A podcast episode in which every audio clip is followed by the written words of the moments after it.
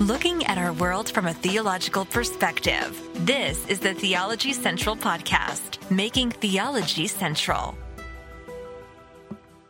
Good evening, everyone. It is Thursday, December the 29th, 2022.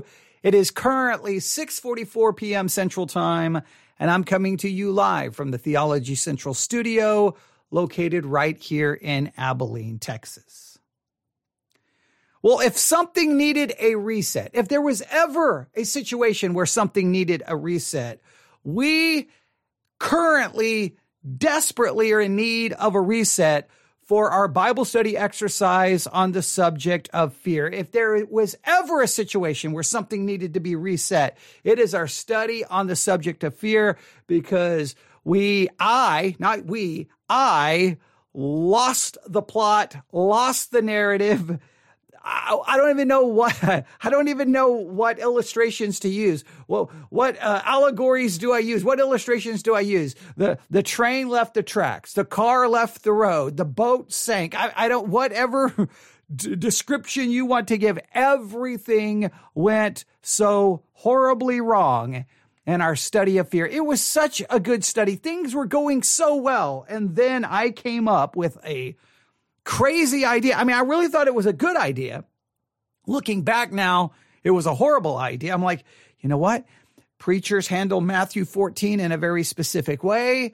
I'm troubled by the way most pastors handle it. So let me just choose a random sermon on Matthew 14 because that will demonstrate what I'm talking about. And then we'll review that. And then we'll, then we'll, when the review is over, I'll be like, see, I told you, I told you how people handle Matthew 14. See? Well, I chose a random sermon that clearly stated that uh, underneath it, uh, uh, all the information about the sermon stated that it was about Matthew 14, and then we reviewed multiple hours of sermon review, and they never mentioned Matthew chapter 14. They didn't mark, they never mentioned Mark chapter six, which is another text they were supposed to have mentioned. In fact, they, any script, they, all the scriptures they mentioned, none of them had anything to do with Mark four, uh, Mark six or Matthew 14. And it was just, but not only, that would have been irritating enough, right? If it had been like, oh, wait, what is this sermon? But what made it even worse is the sermon wasn't about Matthew 14, but it was the most bizarre, twisted, Christian doublespeak, bait and switch craziness uh, about sin and and just sanctification. I, I, don't know. I don't even know how to describe. It. it was bad. So we need a reset. We need a reset. So uh, we have to pretend right now that we have a big reset button, and I'm going to press the reset button right. Okay, we just forgot all of that that happened. It's gone. Okay, we did not do that sermon review. Well, I want you to remember some of the positives from the sermon review because I think we learned a lot. But as far as it dealing with this, our study on fear, just forget it. It's over. It's gone. And it's Thursday. So before we know it, this week of study is going to be over. So we're running out of time to, to, to do something in this week that, that really relates to the topic at hand. Now, I've already given you some assignments to work on. All right. So you've had those. So I didn't, I haven't wasted your entire week. I've given you assignments. So hopefully you've worked on those assignments. But let's go to Ma- uh, Matthew chapter 14. I, I don't know. I, I, keep wanting to say Mark or I want to say Matthew. When I want to say Matthew, I want to say Mark. When I want to say Mark, and I don't know why I want to say Mark other than the cross reference, but we're not really dealing with the cross reference. Matthew chapter 14. All right. So we're going to do a little bit of work tonight, but here is what we're going to do. Here's what we're going to do. Our focus is to look at Matthew 14. And I know there's hermeneutical issues of how all pastors turn this into basically some kind of allegory. And I know there's issues there, but at least for tonight, what I want to do is look at Matthew 14 and just see if we can learn anything in regards to fear from it. What, what, is there any, is there anything we can gain on the subject of fear in Matthew 14. So are you ready? Here we go. Matthew chapter 14. Let's start in verse 22. Matthew chapter 14, verse 22. Let's work through this. I hope you're ready. I hope you have your Bible open, a pencil, and uh, let's see what we can do this evening. I don't know how successful we will be, but I know at least we need to get our minds back into Matthew chapter 14 after everything that has occurred over the last few days. So, are you ready? Here we go. Matthew chapter 14. Let's start in verse 22. And straightway, well, no, well, okay, yeah, we're gonna. I almost wanted to start teaching, but let's do this. So, uh, Matthew chapter 14, verse 22. And straightway, Jesus constrained his disciples to get into a ship and to go before him unto the other side while, while he sent the multitudes away. And when he had sent the multitudes away, he went up into a mountain apart to pray. And when the evening was come, he was there alone. But the ship was now in the midst of the sea, tossed with waves, for the wind was contrary. And in the fourth watch of the night, Jesus went unto them walking on the sea, and the disciples saw him walking on the sea. They were troubled, saying, It is the Spirit, and they cried out for fear. So they are scared. There's fear. There's the first mention of fear, right? They are afraid. There, there's the first mention of fear. All right. Next, Verse 27, but straightway Jesus spake unto them, saying, Be of good cheer, it is I, be not afraid. Now, it doesn't use the word fear, but now Jesus is trying to provide some comfort for their fear. Verse 28, and Peter answered him and said unto, uh, uh, and said, Lord, if it be thou, bid me come unto thee on the water. And he said, Come. And when Peter was come down out of the ship, he walked on the water to go to Jesus. But when he saw the wind boisterous, he was afraid. Okay, there is more fear, right? Afraid and beginning to sink, he cried, saying, Lord, save me.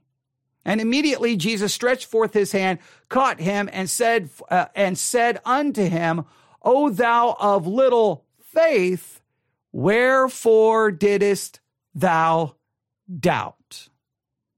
Now I'm tempted I am tempted to say, okay, there is fear that occurs in this chapter. There's fear of the disciples, and there's specifically fear in Peter. And Jesus offers one specific word dealing with the fear. And then you could say there's another word he, he says about fear as well. But so, so we have that fear. So what I'm tempted to say is fear is cl- clearly in this chapter. Now let's go back to verse 22 and say, okay, what could we learn here about fear? But I, I'm not, I don't want to do that. I don't want to do that right now. I want us to just focus in specifically on the passages where fear is demonstrated and then try to determine why they are afraid and what the solution would be to that fear. So we're going to look in Matthew 14, 22 to 33, and this is all we're going to try to accomplish tonight. We, identi- we identified the passage where fear clearly is identified, where, where fear is clearly identified. We're going to focus in on those verses where fear is clearly identified.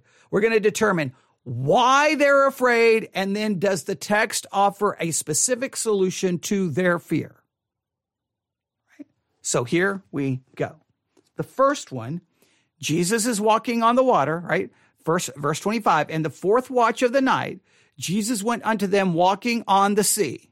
And when the disciples saw him walking on the sea, they were troubled, saying, It is a spirit, and they cried out for fear.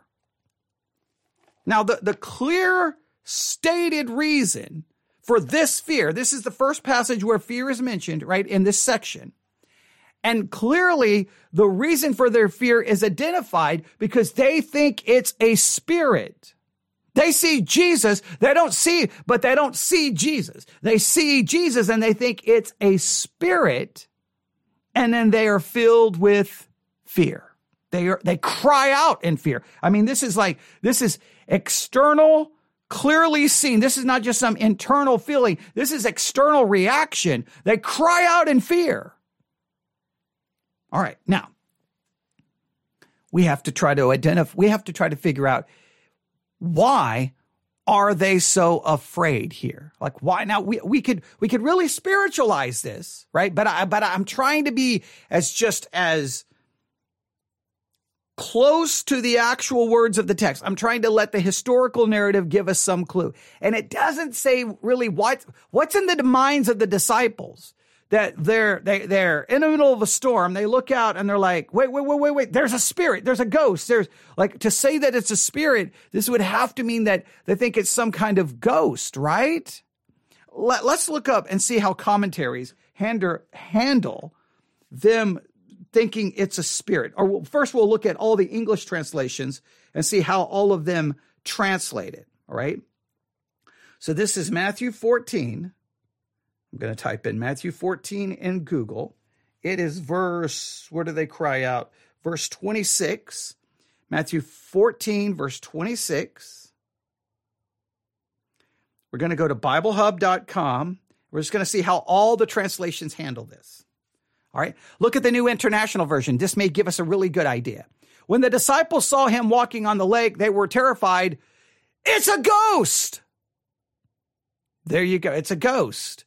Um, the New Living Translation. When the disciples saw him walking on the water, they were terrified in fear and they cried out, It's a ghost! ESV. But when the disciples saw him walking on the sea, they were terrified and said, It's a ghost! Berean Study Bible. When the disciples saw him walking on the sea, they were terrified. It's a ghost! Berean Literal. Um, and the disciples seeing him walking on the sea were troubled, saying, It's a ghost! So all the translations clearly identify here what in the world is going on. The disciples literally think it's a ghost. It's the spirit of someone who has died, but the spirit is wandering around on the sea. Uh, maybe they think, you know, um, someone who had died in a shipwreck, someone who had died somehow at sea was haunting the sea. Clearly, this is fear. Now, and I think this is fair. I don't think this is stretching it. I think this is staying very consistent with the text. This is fear caused by superstition. This is fear as the result of superstition. They are superstitious. They think there's ghosts. They perceive that there are there are ghosts. Now, you know, from a biblical standpoint, when someone dies, they they either go to heaven or to hell. They're not wandering around. They're not they're not haunting the hospital you work in. They're not haunting your house. They're not they're all the I know people constantly say that. Look, I've worked in multiple hospitals in my all the years I worked in the medical world and every hospital had the stories of someone died there and it's haunted and everyone has their stories. And usually it's when you're working the night shift at a hospital where someone starts bringing up the stories of some creepy thing that happened and it's haunted. And some people are absolutely convinced of it. Theologically, when a person dies, heaven, hell, not, oh, you get to roam around for the next 100 years. So this is a superstition. Now, we did look into it. One of the emailers or I should say, one of the students emailed me and gave me an article that kind of identified the fourth watch, at least in the minds of some people, being a time when spirits are very active. Other articles said, no, it's not the fourth watch, it's midnight. Uh, some say there's all kinds of speculation. But the point is that clearly at this time, in the minds of many Jews, there was this kind of superstitious thought thinking that maybe somewhere between midnight and and the fourth watch, right, between the third and fourth watch, that spirits were active, that there was things going bump in the night. And that superstition led to outright fear, complete fear. So I think as Christians, we have to ask ourselves what wrong ways of thinking, what wrong ways of, of feeling, what, what wrong ways of perceiving things leads to us having some kind of fear and some kind of worry and some kind of anxiety. Now I know I'm, I'm, I'm bringing in a couple of emotions there, fear, worry, and anxiety. I'm not saying that they're all perfectly linked together, but I think there's some similarities. and the feelings you have, right? Worry and anxiety typically is some type of fear about the future or about a current circumstance. So if you could, if you were to look at your life, what areas do you think that there is fear, worry, and anxiety as a result of just bad thinking, wrong superstition of some kind? And, and when I say superstition, I, I want to broaden it to ju- to be not more just like oh you know uh, oh it's Friday the thirteenth bad things are going to happen. I'm not just saying some kind of like little superstition like that. I'll try to broaden it. Just a wrong way of thinking. Your thinking is so contrary to the Bible. It's so contrary to theology that it creates this fear, worry, and anxiety, which then results in possibly spiritually being harmful to your life. Now I'm trying to think. I'm trying to, I'm trying to be very fair here. I'm trying to be very fair here with myself because I don't I don't want to try to apply it to other people. I'm trying to look at my own life like where I had like some kind of wrong thinking that led to fear.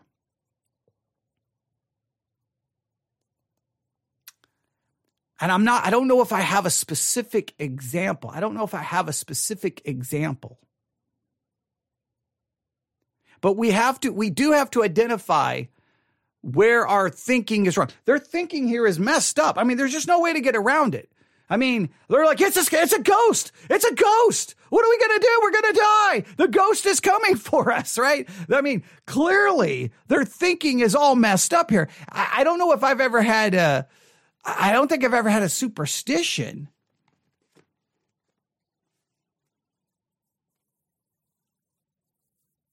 But I, I, I definitely know that my thinking has been wrong in my Christian life, which has led to probably wrong ways of feeling that were detrimental to my spiritual life.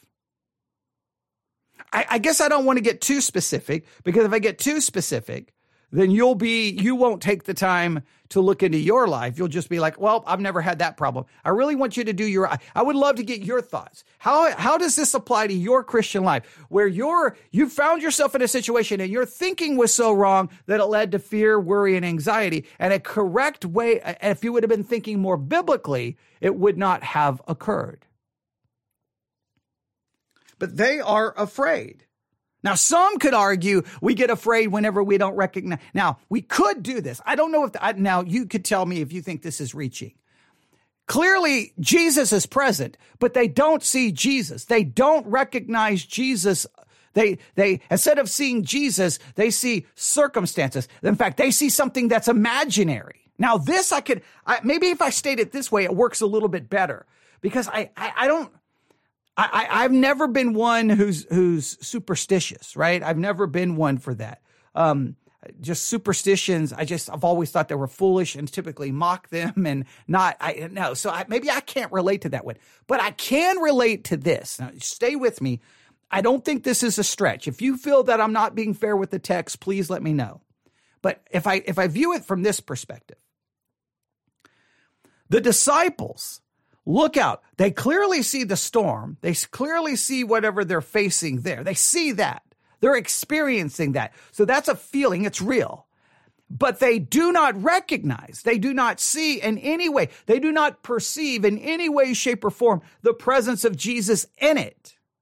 Say they perceive, they see, they perceive the reality that's in front of them, and then they perceive that which is not there.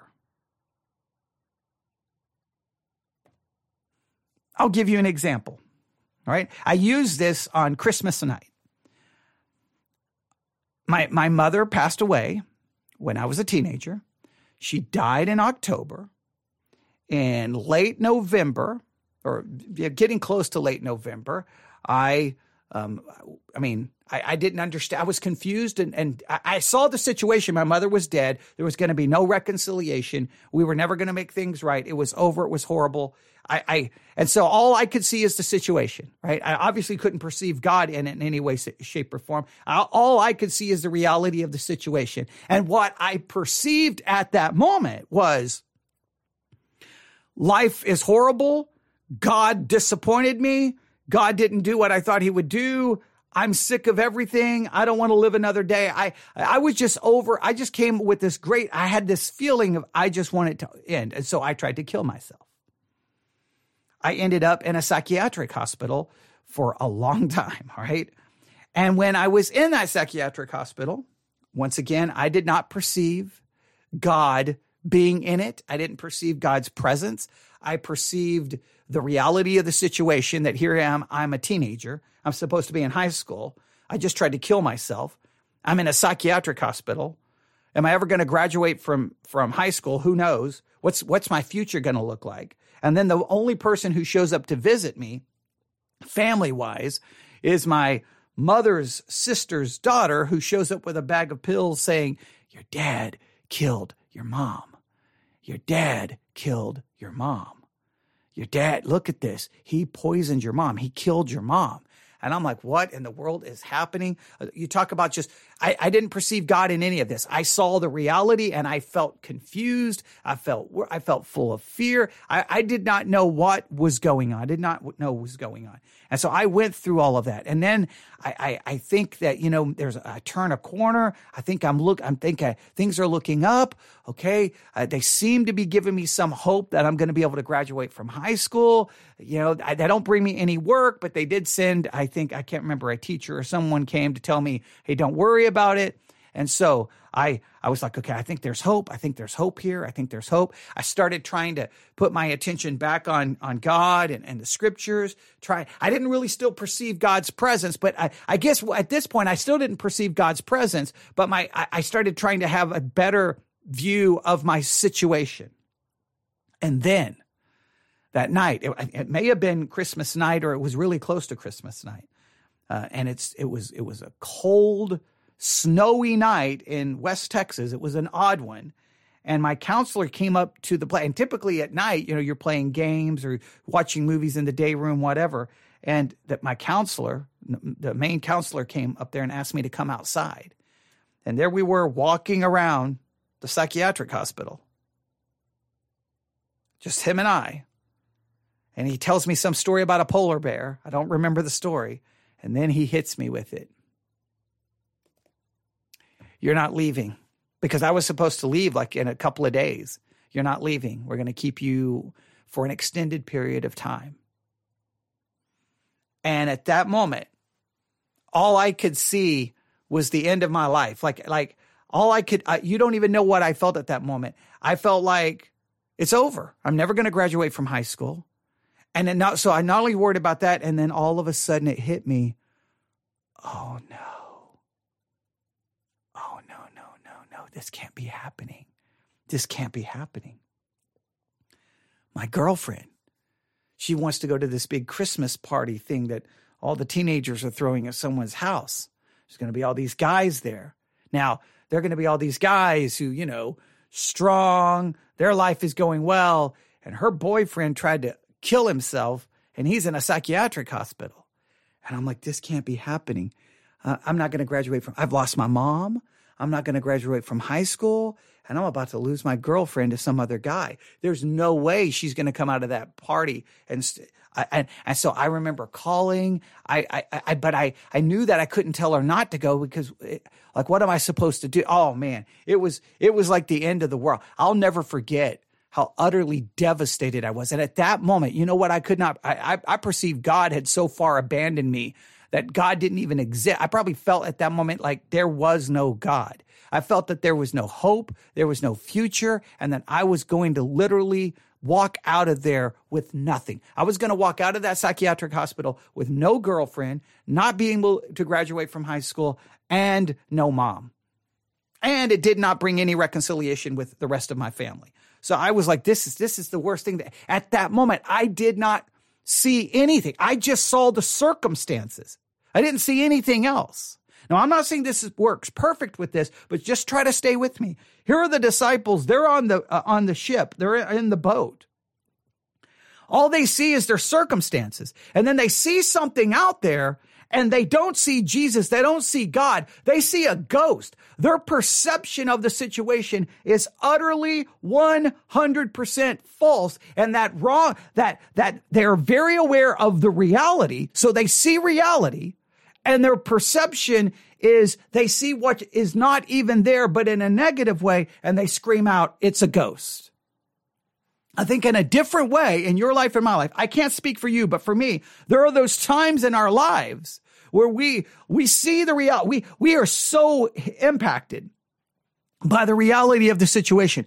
We can't get away from it. We feel it. We see it every single day. That's the reality. That's the reality. That, and we, there's nothing we can do. We can't run from the reality. We can't deny the reality because it's like the reality is sitting there doing this, slapping you, slapping you. So you know the reality is there. You feel it. That's already getting you a little bit worried. And then you start seeing and you start perceiving that which is not accurate.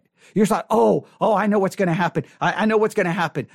They're going to die. Or this is, and you just start, now you start reacting to that which is not even real. You don't say it's a ghost, but you're perceiving something that's not there.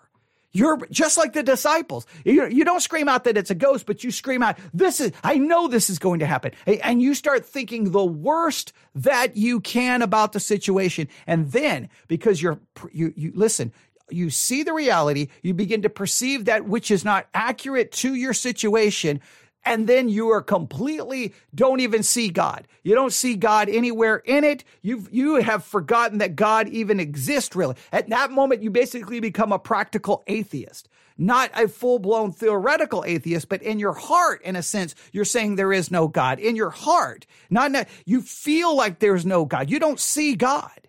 And when you when you are focused on the reality of your negative situation, you begin to perceive which is not even real in your situation, and you forget God, you will experience fear. You, not only will you experience fear, your entire perception of reality is now. I mean, they're screaming out, there's a ghost out there. Hey, there's a ghost out there, everyone. Now, if you look at the text, First, Jesus is the one who sends them in, into the water, right? He sends them across the water. He puts the, he tells them to get into a ship. He constrained them, right? And then number two, Jesus is praying. Now we don't know specifically if he's praying for them. I, I know that's how we always preach it. So I cannot say in any way, shape, or form that he was praying for them. But I do know this. Here's what I do know. And this is accurate, and I don't think this is doing damage to the text. I do know this that God is sovereign and he works all things according to his good pleasure and will. And so, in no matter what situation I find myself, now look, this is not psychologically satisfying. Let me just say this right now. This is psychologically scarring and philosophically unsatisfying. But here seems, eh, this is, if we're going to believe in God, if we're going to be in, if we're going to be Christians, if we're going to believe eh, in a, in, in the God, the true God, then here's the reality we have to deal with. Wherever we find ourselves, in some way, shape, or form, God has, in a sense, constrained us and put us in that boat and put it there. Now, I'm not, listen, I'm not trying to make this text about us. I'm trying to look at the situation. They are in the boat they they don't go, hey, hey guys, calm down. Jesus sent us here. He he he has to. He's gonna. He everything's gonna be okay. No, no, no. Of course, in their minds, they don't quite maybe even understand everything about Jesus. But I'm saying for us in our lives, we wherever we find ourselves, God somehow put us there. He he he put us there. Now I know that's not helpful, and when I say that it's not helpful, when I was young, going through the horrifying, horrific things that I encountered, and I won't go into those. Do I say God put me there? I, I, I mean, is uh, the one thing I do I love about the book of Job is Job seems to understand that hey, if I take that that his situation, God is in charge of the situation. He sees that what he's experiencing comes from God. So it's hard. I don't, that, that doesn't always make me feel good. And I'm not saying when someone's in a horrible situation, you come up to them and say, Hey, hey, God put you here. I'm not saying you do that. But I'm saying for our theology, we have to understand God somehow is sovereign and put us in the situation. Jesus put them in the situation. And Jesus is praying. I don't know if he's praying for them. I know that makes a good sermon. But I do know this. Jesus is make, is interceding on my behalf. He does live to make intercession. So I know he is praying for me. So I guess what I want you to see is that when we're in this horrible situation, we see reality, right? And we sometimes see which is not there, right? We start imagining things and we forget God. So if we're going to fix this, we have to start with seeing God in the situation. So the wrong kind of fear emerges when all we can see is reality, right? We don't see God. We begin to imagine that which isn't there, right? We completely we we we don't we don't perceive that in any way, shape, or form, and we don't see God in it. That is the recipe for being overcome with the wrong kind of fear. We, all we can see is reality. We don't see God. All we, we begin to see, which is not even really there. It's just imaginary. We're making it up. And then we completely forget God. The, the only step back to try to back this up or fix it is I have to now perceive God as the ultimate reality. Not my circumstance, but God is the ultimate reality. They completely miss God in it. They, they miss. Now, please note what happens. Look, look what happens, verse 27. But straightway, this is this is Jesus' response to their fear. Hey, be of good cheer. It is I. Jesus' solution to the, their fear is, guys, guys, guys, guys, don't look to the to the reality. Don't look to the storm. Don't stop with your makeup, made made believe, make you're making it up. Your make make believe ghost. Your your your your wrong perception. I am here. It is I. I love that that phrase. It is I. It is I we will always have the wrong kind of fear when we when we uh, don't see the ultimate reality it is the ultimate reality of god that ch- changes our perception first it, it should keep us from imagining things and perceiving the wrong things that don't even exist and it should help us see reality in a different way now, it's not always simple. It's not always easy. Again, going back to my life, if I could have just like, okay, look, look, look, I don't know why my life I was put in these horrible situations with abuse and all the horrible things that happened to me. I don't know, but God somehow is in it. I don't know why my mom died and God did, if, but God somehow is in it. And if I could have just looked to God, but at, at that point, I, I, God didn't exist to me. In fact, I felt God had abandoned me and that, well, there was there and I begin to imagine all kinds of things. Imagining my girlfriend was just going to walk out on me because because of everything. I begin to imagine every wrong kind of thing that you could think of. I think I think there's something to this. I, I really, really do. I, I really think there's something here that we have to we need to flesh it out. Remember, I do the Bible study exercises specifically this way. I throw out these ideas, right? And, and sometimes I start fleshing them out and then I maybe try to change because I'm wanting you to work with me to really think this through. All right. So let's go through this again. Why are the disciples afraid? Well, or what, what leads to, and clear it's a wrong kind of fear. They're, they're scared of a ghost, right? Okay. So let's go through this. First, they see the reality. They know there's a storm, right? They're, they're, they know there's a storm. I think the text makes it, it makes it clear.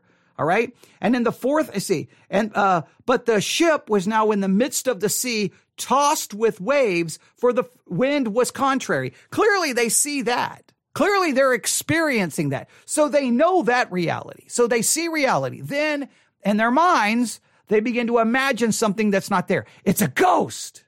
It's a ghost. And clearly they don't perceive Jesus and Jesus is right there and they don't even see that it's him. They think it's a ghost. So they, they, they see reality. You could say they are overcome by reality. They begin to imagine that which isn't there, and they don't see God in the situation. But if you look at the text, God was involved in the situation. Jesus is the one who put them there. Jesus was praying. I don't know if he was praying for them or not, but I know he loves to make intercession. So at least in my life, I know he's the one who puts me there, but I know he's praying for me. All right. So I know that. And of course, all things work together uh, for God's uh, according to God's will and God, God's good pleasure. And we, there's a lot of theological issues here. But we have to begin to see that God is the ultimate reality. And when we see God as the ultimate reality, we view, th- think of it this way. If all you see is the re- reality in front of you, if all you see is the reality in front of you, when that reality becomes horrible, horrific, scary, dangerous, typically you will start then imagining what is not even there because you're, all you're seeing is a material reality, right? It requires seeing reality, the material reality, through the understand uh, of the, you have to learn to perceive the material reality in light of the ultimate reality that transcends everything, which is God. See, if I don't, if I don't see God, and all I see is, I'll use the words from Ecclesiastes, that which is under the sun, oh man, I'm left with no meaning, no purpose, no morality. I'm left confused. And, and, and what tends to happen is when that reality gets ugly, then we, we start filling in, we start imagining that which isn't there because we're no longer grounded to the ultimate. The ultimate reality is God. Once, in a sense, we unchain ourselves, we're no longer anchored to that ultimate reality then our minds start making up our own reality. And typically when we're filled with fear or anxiety because of our, of our situation, we start making it up and we make it worse and worse and worse and worse and worse until we work ourselves into a, a pit of despair and discouragement and depression because we no longer see God because we now are creating this made up reality. So the steps to the wrong kind of fear, I think Matthew 14 lays out is being overwhelmed by your reality, begin to now make up and see that which isn't there and forget God. You don't see God in it. And the only way back from it is for you to hear Matthew 14. It is I. It is I. And once you come face to face with that reality, once you come face to face with that reality and you see it, that changes everything. That change. Now you see God in the situation. Now that should overcome your wrong perception. And now you see reality, material reality in light of the spiritual reality. Now, let's read it all together. Matthew 14, verse 22. And straightway Jesus constrained his disciples to get into a ship and to go before him unto the other side while, that, while he sent the multitude away. And when he had sent the multitude away, he went up into a mountain apart to pray. And when the evening was come, he was there alone. But the ship was now in the midst of the sea, tossed with waves, for the wind was contrary. And in the fourth watch of the night, Jesus went unto them walking on the sea. And when the disciples saw him walking on the sea, they were troubled, saying, It is a ghost. It is a spirit, according to King James. They cried out for fear. But Jesus straightway, uh, but straightway Jesus spake unto them, saying, Be of good cheer. It is I. Be not afraid. Now, I was going to move on to the next situation where Peter gets involved and fear shows up again. But I want to just, I'm, I don't want to do that because I want to leave it with the, this is one of those situations where less is more. This, I, I think I'm being fair to the text because I think I can, I think the historical narrative would support what I'm about to say. The disciples were scared out of their minds because they thought they saw a ghost. How did this occur? They were, in a sense, overwhelmed by their reality. Hey, what's going on here? These winds, the waves, we can't, we, we you know, what are we going to do? What are we going to do? And then all of a sudden they look out, then they perceive something which is not even there. Based off superstition, whatever, they, they see something that's not there. And clearly, nobody mentions God or Jesus or anything in it. And Jesus' solution to their fear? It is I. Be not afraid. There is more going on beyond what you can see. What you can see is not the beginning and the end of anything. That what we can see and touch, the material, it's not, that's not all there is. There is so much more than the material. There's so much more than this, than what we can touch. There, there, it's beyond that. And clearly, I think the text would be prove me right. Jesus sent them there. This shows the sovereignty of God. We've got to see God's sovereignty in everything. I know it's not always psychologically comforting. I don't like to believe that, you know, I, but, uh, but, well, look, put it this way. Either God was powerless and couldn't stop what was happening to me, or God somehow sovereignly was involved in it. And I, that, I don't know which, I don't know how you handle that. But, and then I, I mean, Jesus is praying. And I, I can't speak for this situation, and I'm not saying it's a picture of it, but I know Jesus prays for me. But the most important thing is I've got to see reality, and I've got to keep myself from seeing that which isn't real. I start making it up. I start I start making up things, right? I just I'm just I'm making it up as I go along. Made up trouble, made up difficulty. I've got to I've got to see all of those possible issues that I may encounter through the through the understanding of God's existence that God is there. And the ultimate reality should stop my false reality, and the ultimate reality should change my material reality so that I perceive it differently.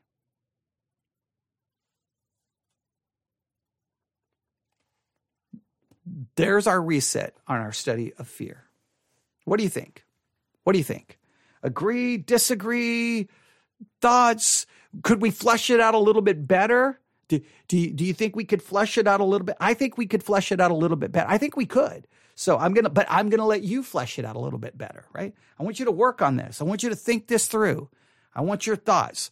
Newsif at yahoo.com, newsif at yahoo.com, newsif at yahoo.com. And of course, in the Discord channel, I, I'd love to get your, you may agree, you may disagree, you may think I wasn't fair to, with the text. I think, I think everything I derived there came from the text directly. At least I think it did. I think it did. You, you can tell me what you think. You can tell me what you think. All right. News, if at yahoo.com. News, if at yahoo.com. I know I want to get to the next part too. Some of you like, well, you should keep going. No, no, no, no. Le- sometimes less is more. All right. In this case, less is more. Let's stop right there. Let's meditate. Let's contemplate. Let's discuss. And let's see if we can learn some valuable lessons about fear from Matthew chapter 14.